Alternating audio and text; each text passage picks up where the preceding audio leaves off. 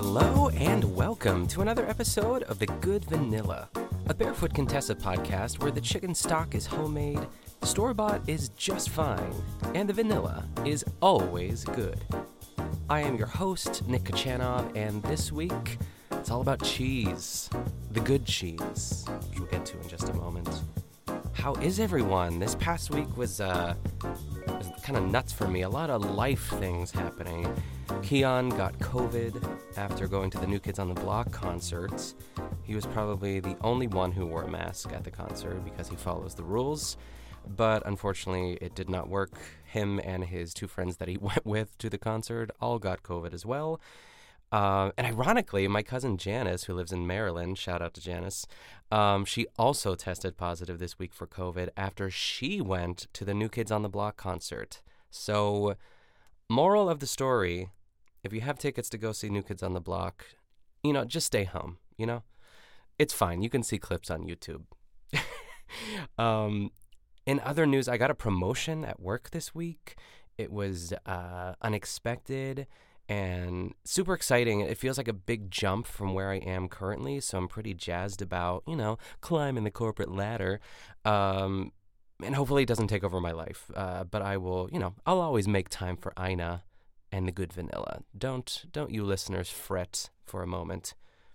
Speaking of which, let's get into this episode. This is Back to Basics, Season 19, which is the newest season. This is Episode 8, and it's called Good Cheese. And I was going to do, I don't know when I'll do them, even though 45 minutes doesn't seem like a long time because I recap, movies and, other TV shows that are much longer than the Barefoot Contessa on my other podcasts. But what is it called? Be My Guest, which it's Be My Guest with Ina Garten is now available on Discovery+. And the guests are fine. I don't know all of them. I know, Juliana Margulies is on one of them. And, of course, Rob Marshall is on one of them. I forget who the other people are. I think there's only, 5 or 6 episodes out. And they're 45 minutes. So I feel like one of these days I'll do one. I'll bite the bullet. And maybe I'll do the Juliana Margulies one. I love her. Anyway, let's get into this. So Ina begins. She says, I'm sharing incredible recipes, and they all involve cheese. Sharp white cheddar, Monterey Jack, and cream cheese become fresh crab nachos, an amazing appetizer. Baked raclette is the best gooey, rich lunch I know, and it's all cheese. Ricotta makes the most amazing cake with lots of fresh figs. And goat cheese is the key to my perfect panko-crusted rack of lamb, a fast and fancy dinner. I had a lot of trouble there with that perfect panko-crusted rack. Perfect panko-crusted rack. Say that 3 times fast. I'm excited. I love cheese, except blue cheese. Sorry, y'all. But anything with cheese on it is just made better. I think, honestly, if I was the top 3 cheeses... Let me think about this one. I should have thought about this but let's see if we could do this. Maybe I'll just list them out in no particular order. I love a fresh mozzarella. I love it. But honestly, it doesn't really have a lot of flavor. You know what I mean? I mean, it does, but I like it on top of things. Of course, just a margherita pizza or just melted on, I don't know, anything really. I do love Swiss a lot. Swiss might be my number one, which I know might not be the most popular answer, but, oh, God, I just love it so much. Gruyere, which is, I feel like a type of Swiss, or at least is Swiss adjacent. You know what I mean? I love a good ooey gooey cheese. What else? I like a cheddar. I'll do a cheddar. I'll do a smoked Gouda, but they're not. I mean, honestly, I guess it's just I'll come up with a third one before the end of the episode, probably. Let me. I'm staring off into the distance, thinking about food, or cheese. I mean, I like a good Parmesan. Why not? So if I was to rank those, I'd say Parmesan, as Ina would call it, is third, and mozzarella is number 2, and Swiss is number 1. Oh, it's so good. Maybe even Gruyere is number 1, to be honest. Oh, love it. Anyway, so Ina starts. She's in the library. She's holding a box of Philadelphia cream cheese and some other type of hard cheese. Her collar is stiff. I wrote it in all caps in my notes. She almost looks like Count Dracula. It's crazy. Like, it's almost comical. So if you have access to Discovery+, like, please go look at this collar because it is it is wild. So Ina, still in the library, she says, I have a confession. Cheese is my guilty pleasure. Whenever I'm cranky, a piece of cheese always makes me feel better. Same, Ina. Same. Yeah, it's true. I mean, I love a good, like, slice of cheese. I like a good provolone. That's another one. That's probably in the top 5. We always have cheese in the house. Usually it's like a provolone or a Swiss, like in slice form. And then gotta have some sprinkled cheese, you know what I mean? I typically do like a sharp cheddar situation. Every once in a while I'll buy like a little like knob of Gruyere, you know what I mean, if I'm feeling fancy at Aldi.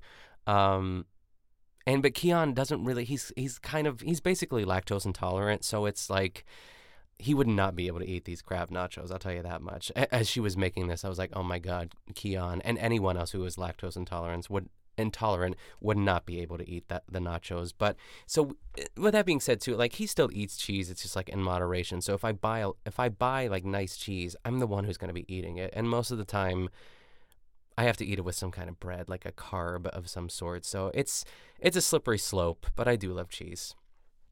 Okay, so let's get into these fresh crab nachos. This looks so good.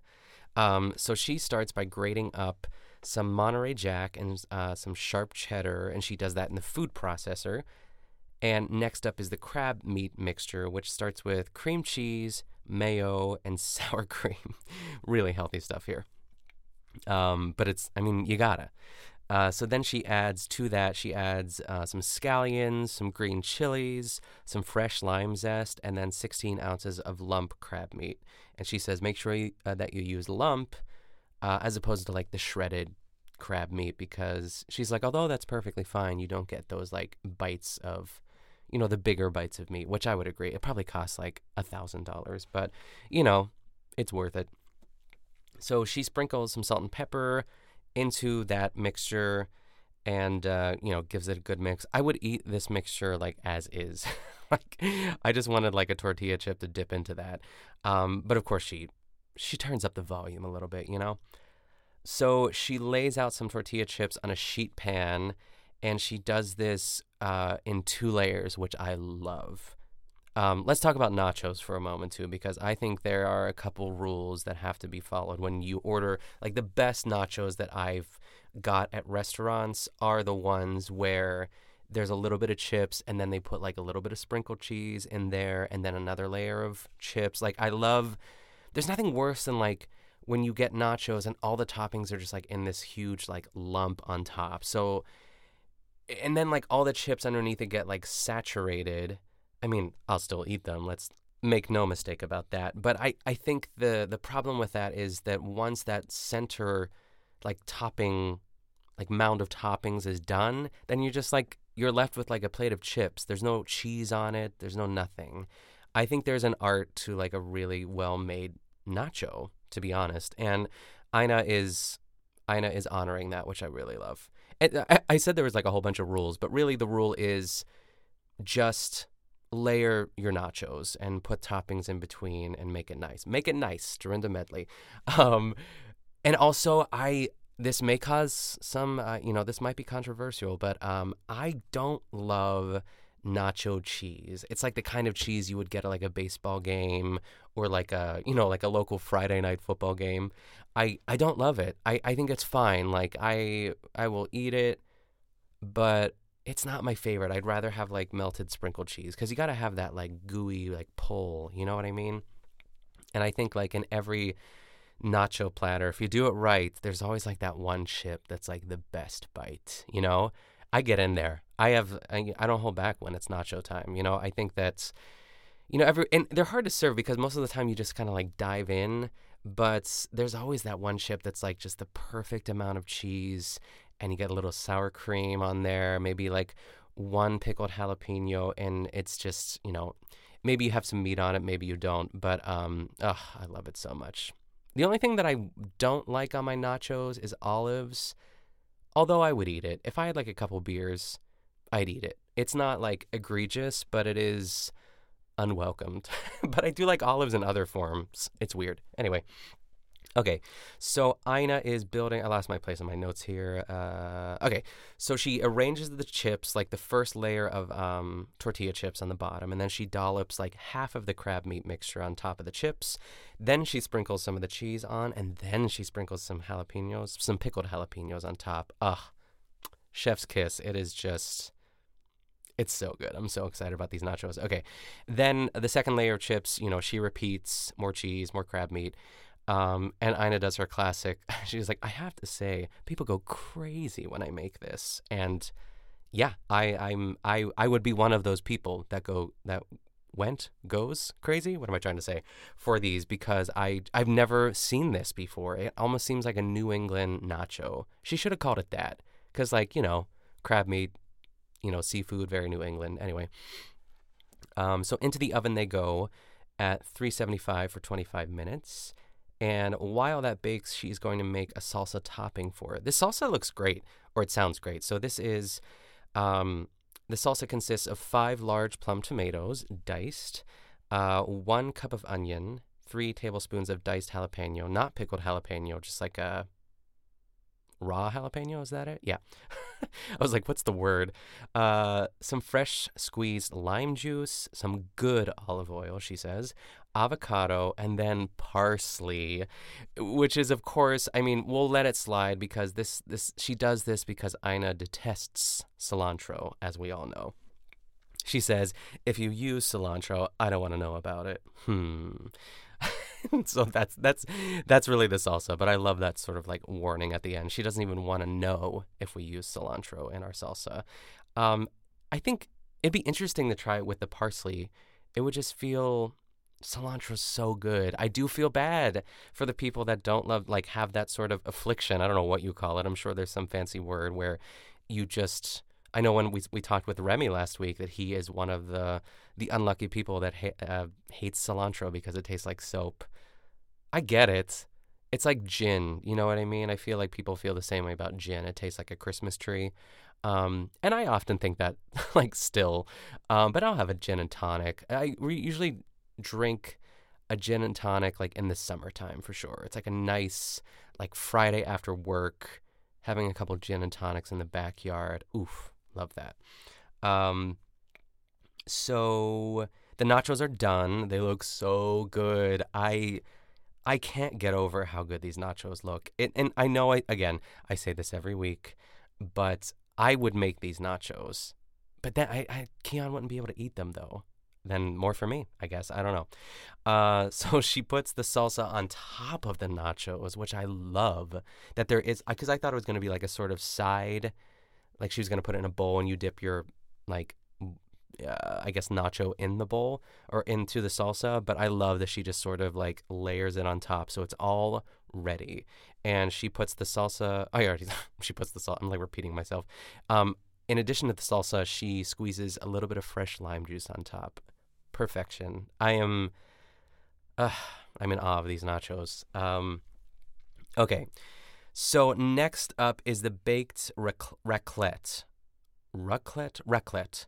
I'm probably saying it wrong. It's both the name of the cheese and the dish, Ina tells us. And when we were in, I think I told this story on the podcast before, but when Keon and I were in Paris, just like Ina and Jeffrey, we were looking for some sort of like afternoon snack, and we saw a shop that I think they like specialized in it. And it basically is like, you can like search it on YouTube or TikTok or whatever, but like, I think it's Raclette maybe. Oh gosh, I should have looked up that spelling. You'll find it. But it's almost like this wheel of cheese. And then they like sort of like, I don't know if they like have a flame or something near the table or if they do it like behind the scenes, but they melt like the exposed side of the cheese, and then they just like scrape it off, and it's usually served with like bread or potatoes, and it looks divine. But again, as I mentioned, Keon, there would be no way that like I would be able to eat all the cheese, and it was like a big portion, so I decided not to get it, and it was really sad. It's one of my biggest regrets in Paris. My biggest regret in Paris is when we were in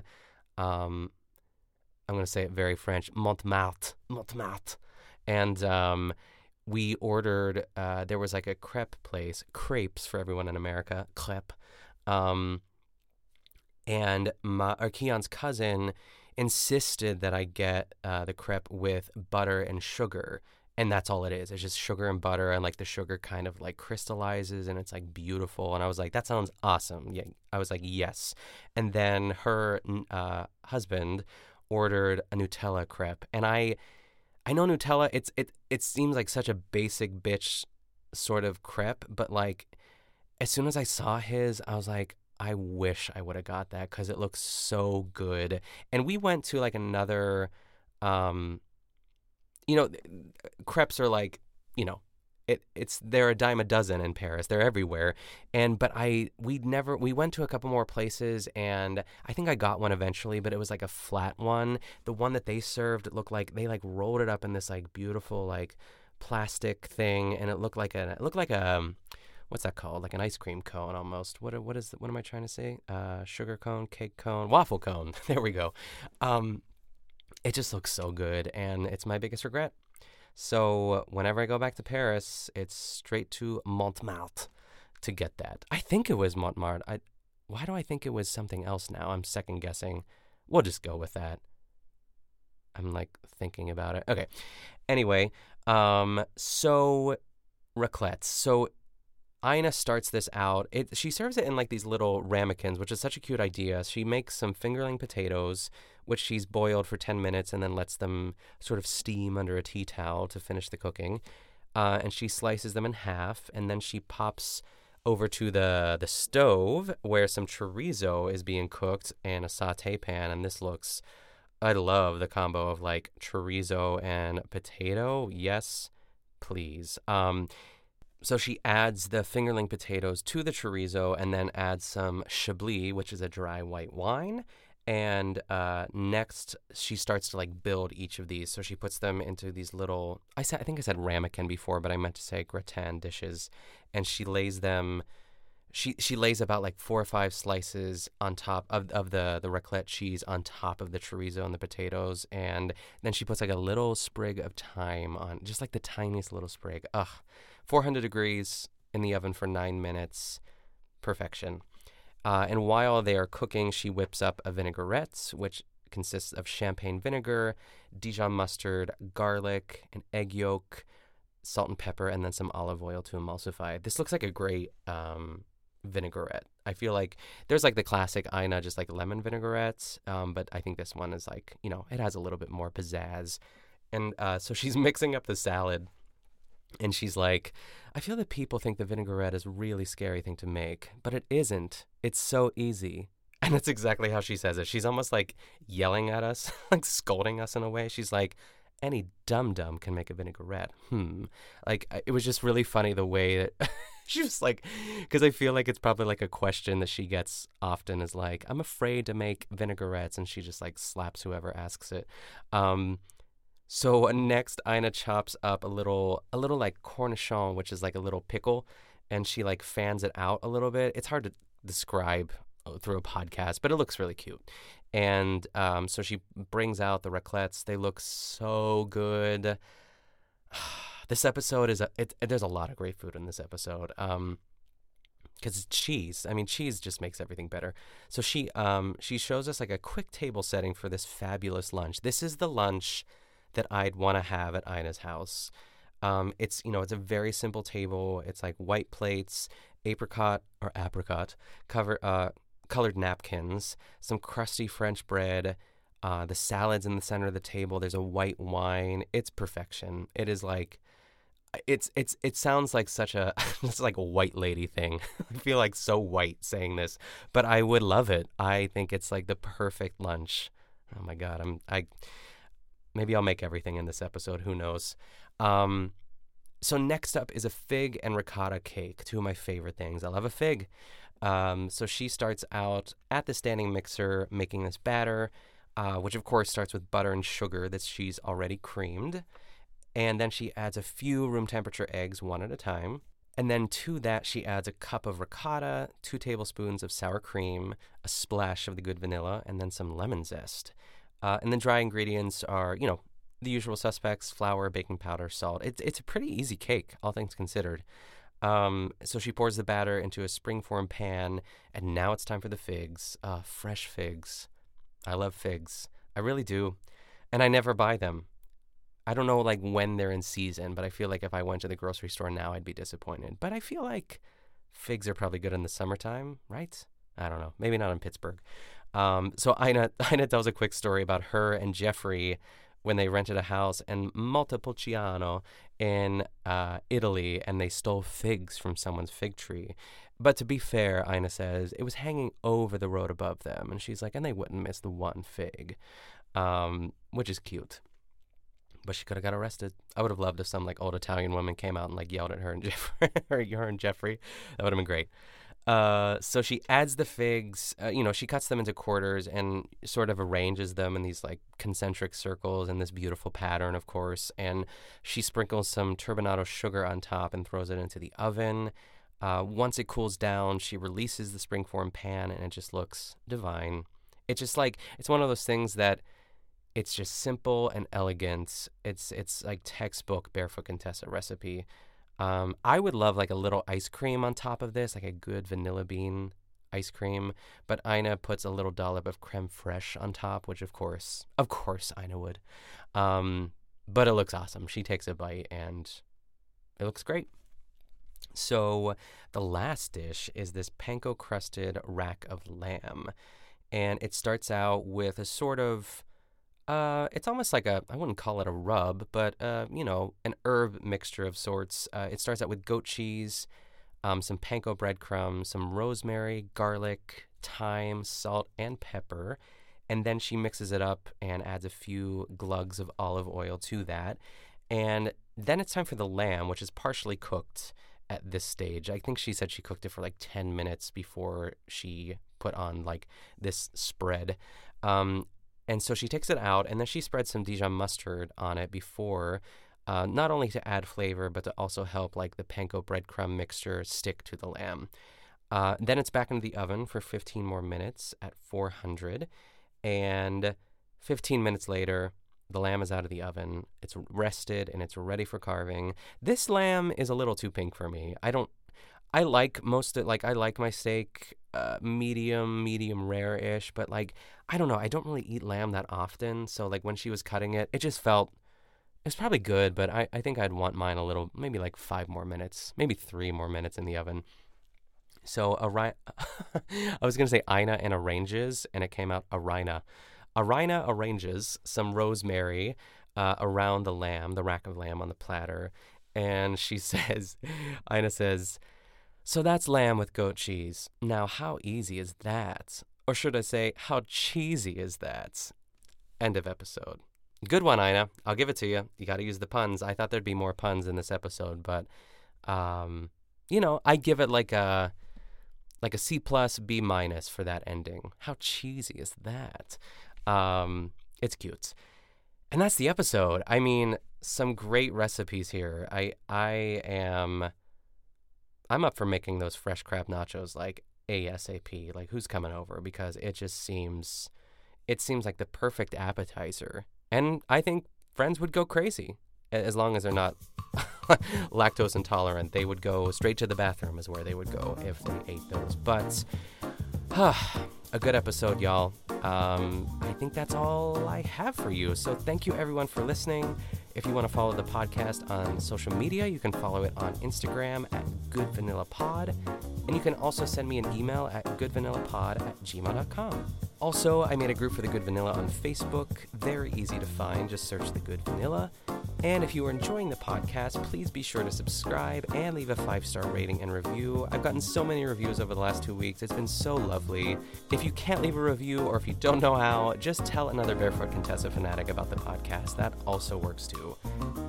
And if you want to know where to get more of me, you can follow me on Twitter and Instagram at Nick Kachanov. And you can find me on my other 2 podcasts these days, The Squirrel Friends Cocktail Hour, where I think this is the last episode this week of we're covering the All-Star 7 winners season of RuPaul's Drag Race with my good pal Amanda Kaczynski, who is going to be a guest next week if all goes well. I can't wait for her to come on the pod. And of course, my other podcast, The Best Supporting Podcast with Colin Drucker. This month we are covering, we're doing Grey's Anatomy episodes, old school Grey's Anatomy, like the beginning ones. And we're just going to like focus on different characters, like a Christina Yang episode and maybe like a Bailey episode, like the best supporting actresses of Grey's Anatomy. And we are also covering season 1 of Smash on our Patreon, which I am so excited for. A deep cut for all of you musical theater lovers out there. Smash was a show that came out years ago on NBC, and it's a beautiful disaster, so I can't wait for that. I think that's all I have. So thanks for listening, everyone. Stay safe, and I'll see you next time.